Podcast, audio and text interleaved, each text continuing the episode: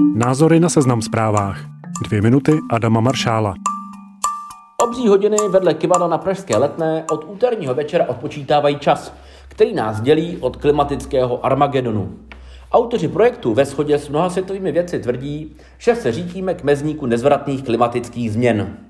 Dojít k nim má za sedm let, kdy se prý oteplí o 1,5 stupně nad úroveň, jaká panovala za časů průmyslové revoluce. Průmyslová revoluce nám dala stroje, které nastartovaly globální ekonomický růst a pomohly ke zvýšení životní úrovně. Za to, kde se nyní nacházíme, vděčíme do jisté míry právě jim. A to jak v dobrém, tak i zlém. Někdo by byl raději, kdybychom se vrátili zpátky do středověku, případně z planety zmizeli úplně.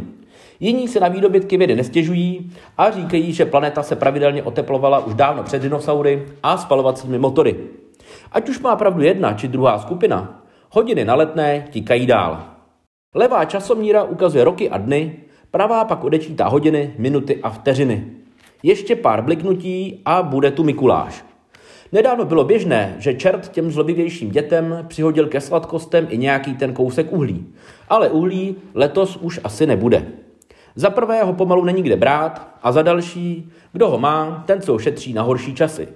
Absence paliva v balíčcích s buráky a čokoládovými figurkami není jedinou novinkou. Dříve se čertě s nikým nemazali. Sígry a výlubky naházeli do pytlů a přichystali jim chvilky, ze kterých se někteří počůrávali ještě po letech. To už teď moc nejde. Dost se kouká, aby se dětem něco nestalo, protože to by pak čerty mohlo dosmrzet.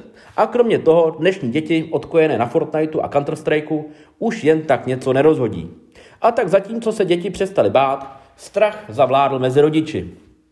Při pohledu na zprávy o možné jaderné válce, drahotě nebo jako teď na displeji odpočítávající vteřiny, které nás dělí od záhuby, se ani moc nedivím. Je to jenom strašení, nebo se máme doopravdy bát? Možná, že když budeme hodní, nakonec peklu přeci jen utečeme. Uvidíme za pár let. Na zlobení už nám ale moc času nezbývá.